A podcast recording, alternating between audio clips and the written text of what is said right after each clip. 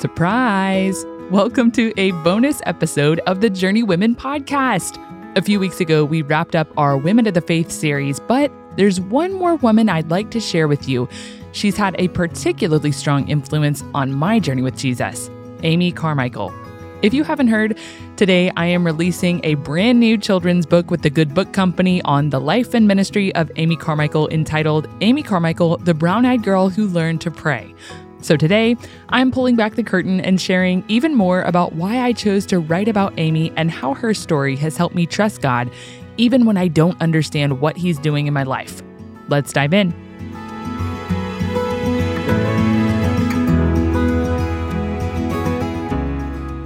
This is not the traditional Journeywomen setup. As you know, I typically have a guest that I interview and we discuss various topics. But today, it's just you and me. I've been encouraged by many friends and even some of you to let you in on the reasons why I chose to write my newest book on Amy Carmichael called Amy Carmichael, the Brown Eyed Girl Who Learned to Pray. Now, if you don't know Amy, she was a missionary in India in the late 1800s, early 1900s. And I'm going to tell you how I connected with her story. When I was in college, I myself wanted to go to India and be a missionary. It was then that I connected with Amy and began reading anything that had her name on it. Of course, I deeply wanted to embody Amy's ministry in India. So I went to college hoping to get a degree in communication disorders to begin working as a speech pathologist overseas in India to work with Indian people on accent reduction stuff and use it kind of as a tent making occupation to begin building relationships over there with the hope of sharing the gospel, i.e., be a missionary. So I got my degree in speech language pathology, and then I thought, man, I really need some time on the ground. I developed a friendship with a woman and her husband who had two kiddos that were in northern India at the time, and I was going to go over as their nanny. Well, things didn't work out as I'd hoped, and then I ended up in a leadership program that I hoped would kind of further my preparation for going overseas called The Forge. Now, if you're a longtime Journeywomen listener, you remember Matt Lance. He's been on the podcast many times, and he ended up marrying my husband and me, who I met through the Forge program. So, fast forward 11 years later, here we are happily married. But way back then, I didn't even want to go on the second date because I knew that if I did, I would be derailing all of my Indian dreams. And that did happen, or maybe not. And that's part of the story that I want to continue telling you today. So, Brooks and I dated four and a half months and then got married. And I found myself as a happily married, but circumstantially unhappy military spouse at Fort Hood in Texas. I did not enjoy my new assignment as a military spouse, and I felt like I had missed God's calling on my life. Truly, I laugh now, but it was a point of distress for me.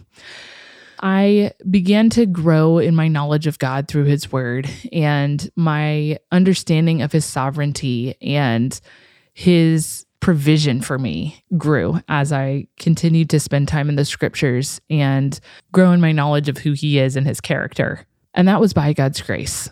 Fast forward just a few kind of assignments, I began to understand that the Lord had sent me to use the language of Paul, like right where he had me with his assignment to be an ambassador for Christ and to bring with me the message of reconciliation, be reconciled to God through Jesus Christ, to whom he has sent. And I took that role very seriously as a military spouse. And I saw many, many women uh, who are interested in spiritual conversation. You know, we would be talking on the playground and then they might be moving a few weeks later. So I thought to myself, what if I just began getting into my closet like I am now and having conversations with mentors and friends that would encourage these ladies to plug into a local church and to look to the Bible for answers to the questions that they maintain. So I started the Journeywomen podcast that you're listening to right now. Well, a couple of months later, I quickly realized that I would not be able to keep up with the demand of the podcast apart from receiving help. So I started looking at the analytics for Journeywomen, which, if you don't know what analytics are, it's basically the numbers. I wanted to know how many people were listening and where were they listening. And there's this thing on the host, the hosting platform where we publish the podcast, where you can look at the map of everywhere in the world that the podcast is being downloaded. I should have looked at it prior to starting this conversation with myself. But back then, there were some spots that were uber highlighted. Basically, they were lit up really big with numbers that meant a lot of people in these countries were listening. The first was the US, of course. I believe the second was Canada. The third was Australia. And guess what the fourth one was? It was India. How crazy is that?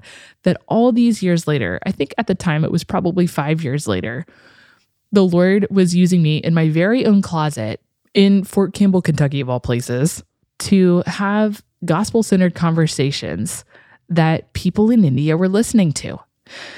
A couple of months after that, I received this very fascinating email. It said there was a group of missionaries in northern India. I'm not going to mention any organizations or anything for safety purposes, using the podcast in their missionary training.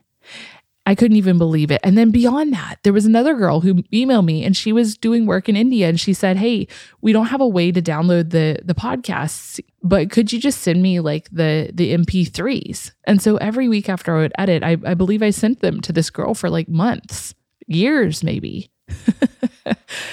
and so the point is that the Lord in his kindness is still allowing me to have some touches with India. And and that's not even all of the touches. But what I want to tell you is there's such a connection for me with Amy's life because there's a story behind the story where Amy Carmichael, you know, ended up doing ministry with women and children, many of whom had been rescued from prostitution in Hindu temples.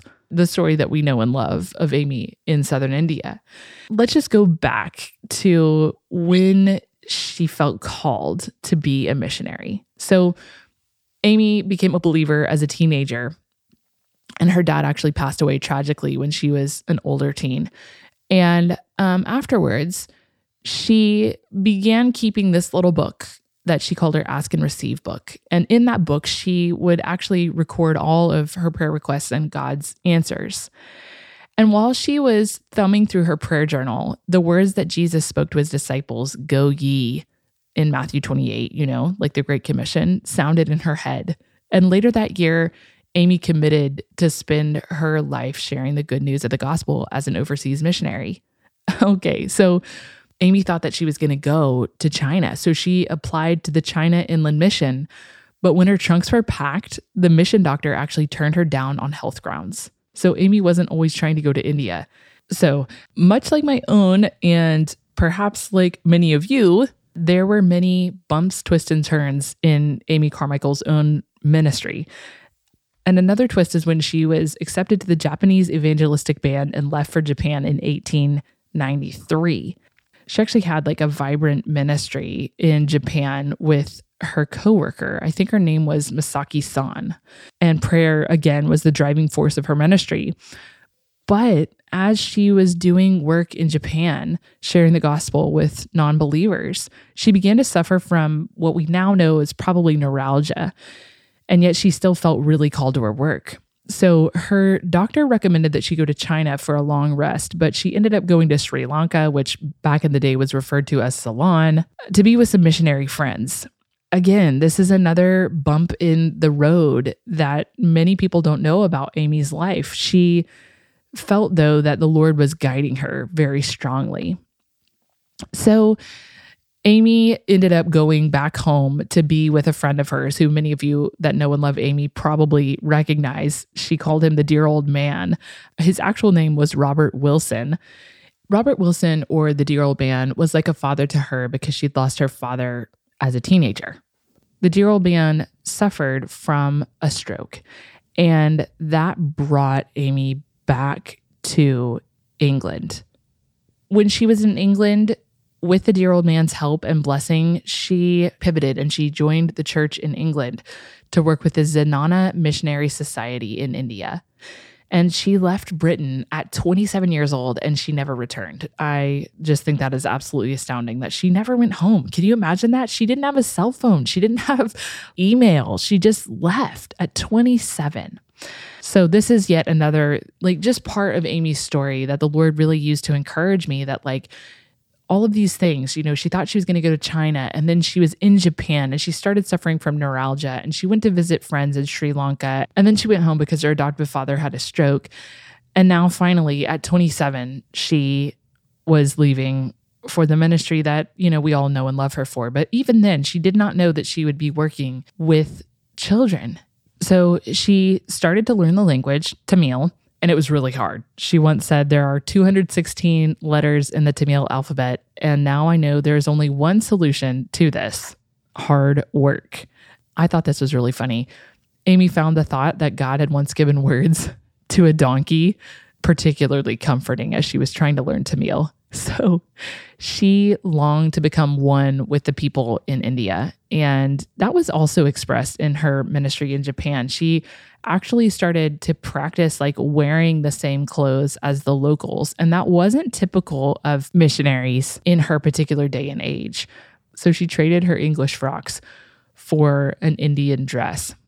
So she finally passed this exam, her her Tamil exam.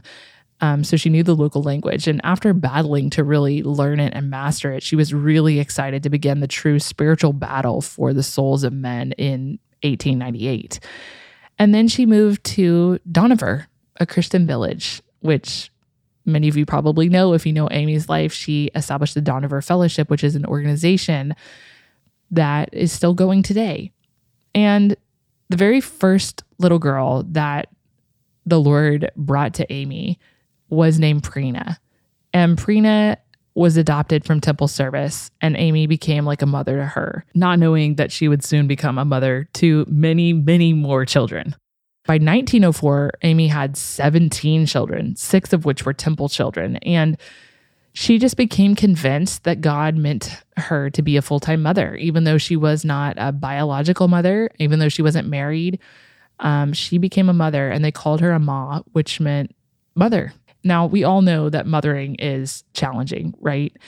Prior to having children, prayer had been a very integral part of Amy's ministry, but even more so now that she had all of these kiddos to care for. Another example of a prayer that was answered from her Ask and Receive journal was the baptism of seven Dohnavur girls. Amy said at the time, Prayer is the core of our day. Without it, the day would collapse. But how can you pray with one whom you have a grudge against or someone who you have been criticizing to someone else. So you'll see this in her ministry if you read her works.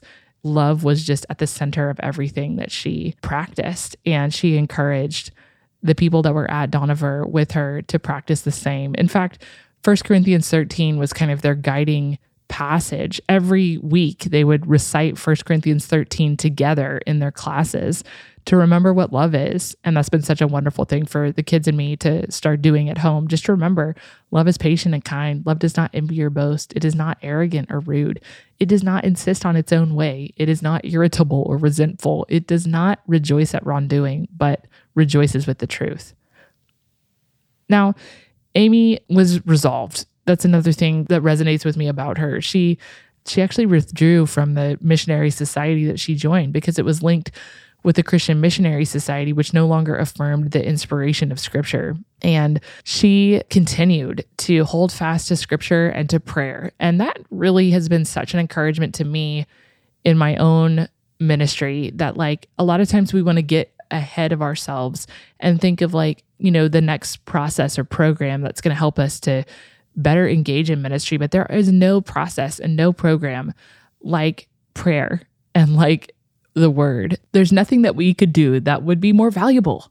Amy's life serves as such a reminder for that.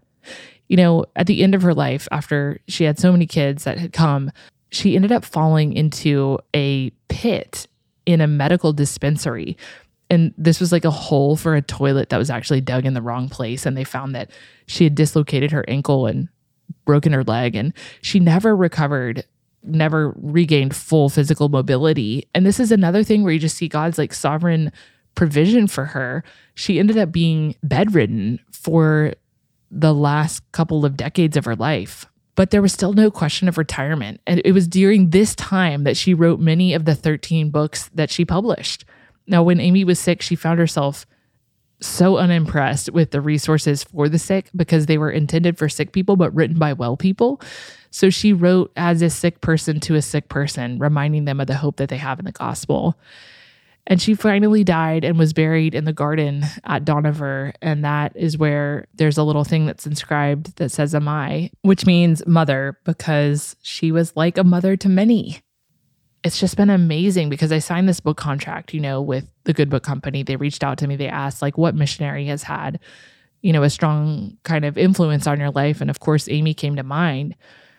And even before I really knew where we were going to be and what the demographic of the people in this city was like, the Lord was going before me. I, I've got to tell you, like, we are here in Northwest Arkansas, and there are so many Indian people because of like the job opportunities here and it's just been so wonderful again to remember that the Lord goes before us in the desires that He places in our hearts. And so I've had the very real opportunity here to be building relationships with Indian people with the hope of sharing the gospel and my love for Christ. How cool is that? I mean, all these years ago, when the Lord started kind of putting in me this desire to be sharing the gospel with Indian people specifically, I had no idea how that would come to fruition.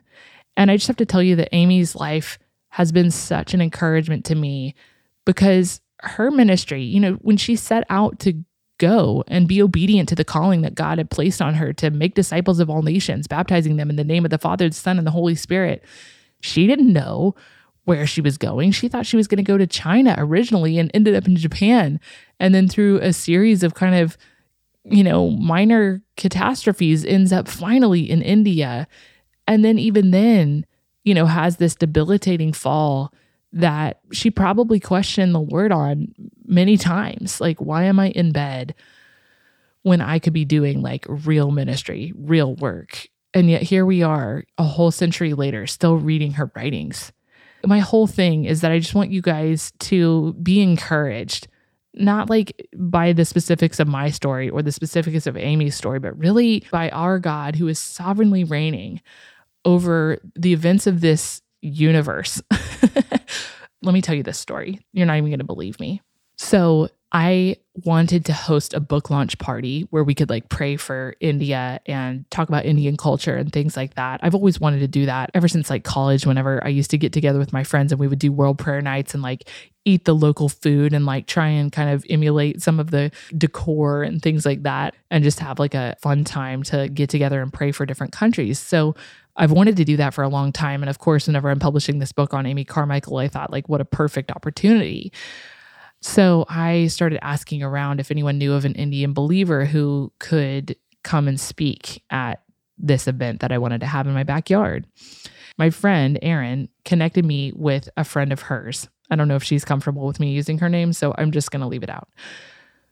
Who just so happens, you guys, to be from the very state that Amy Carmichael did ministry in. I kid you not, in southern India. If you don't know much about India, like every state has its own language. And so she was from the very state where Amy lived, worked, did ministry, and died. This friend of mine came and did this backyard event with me and spoke about kind of culture in southern India. But then, even then, the same friend connected me with another friend of hers who is going to India next week from the time I'm recording.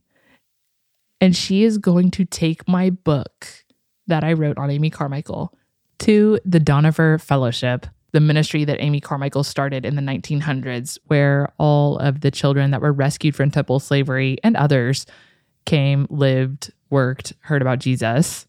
And this new friend of mine is literally on her itinerary prior to me even meeting her, had it scheduled to take a trip to visit Dohnavur. And she's going to take my book there. And you're just like, what? Like, Lord, who are you?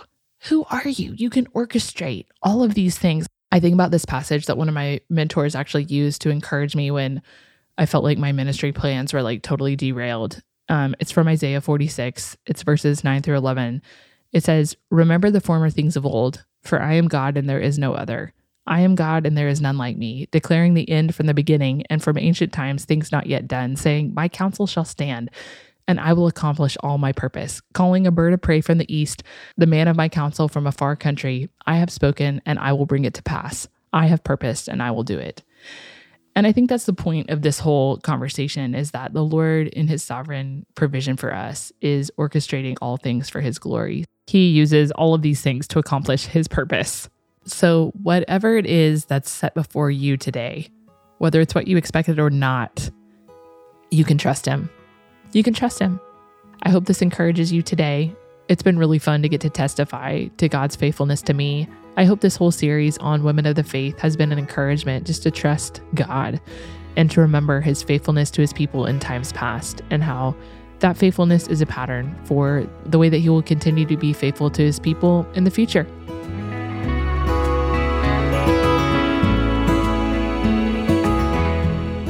This episode was inspired by my new picture book biography on missionary Amy Carmichael, which releases today, June 19th. You can learn more by searching for Amy Carmichael, the brown eyed girl who learned to pray wherever books are sold. If you enjoyed this bonus episode, be sure to go back and listen to our Women of the Faith series. We pray that it will inspire you to imitate the godly examples of the women that we've had the privilege of discussing. Lastly, if you are looking for resources from the series, you can find our Journeywomen specific storefront with 10ofthose bookstore at the link in our show notes. This is our last episode for a while, so be sure you're subscribed so you don't miss new episodes. Journeywomen Ministries is a not for profit organization that exists to move women to know and love God to find their hope in the gospel, and to invest deeply in their local churches as they go out on mission for the glory of God. If you'd like to partner with us to that end, you can find out more at journeywomen.org forward slash give.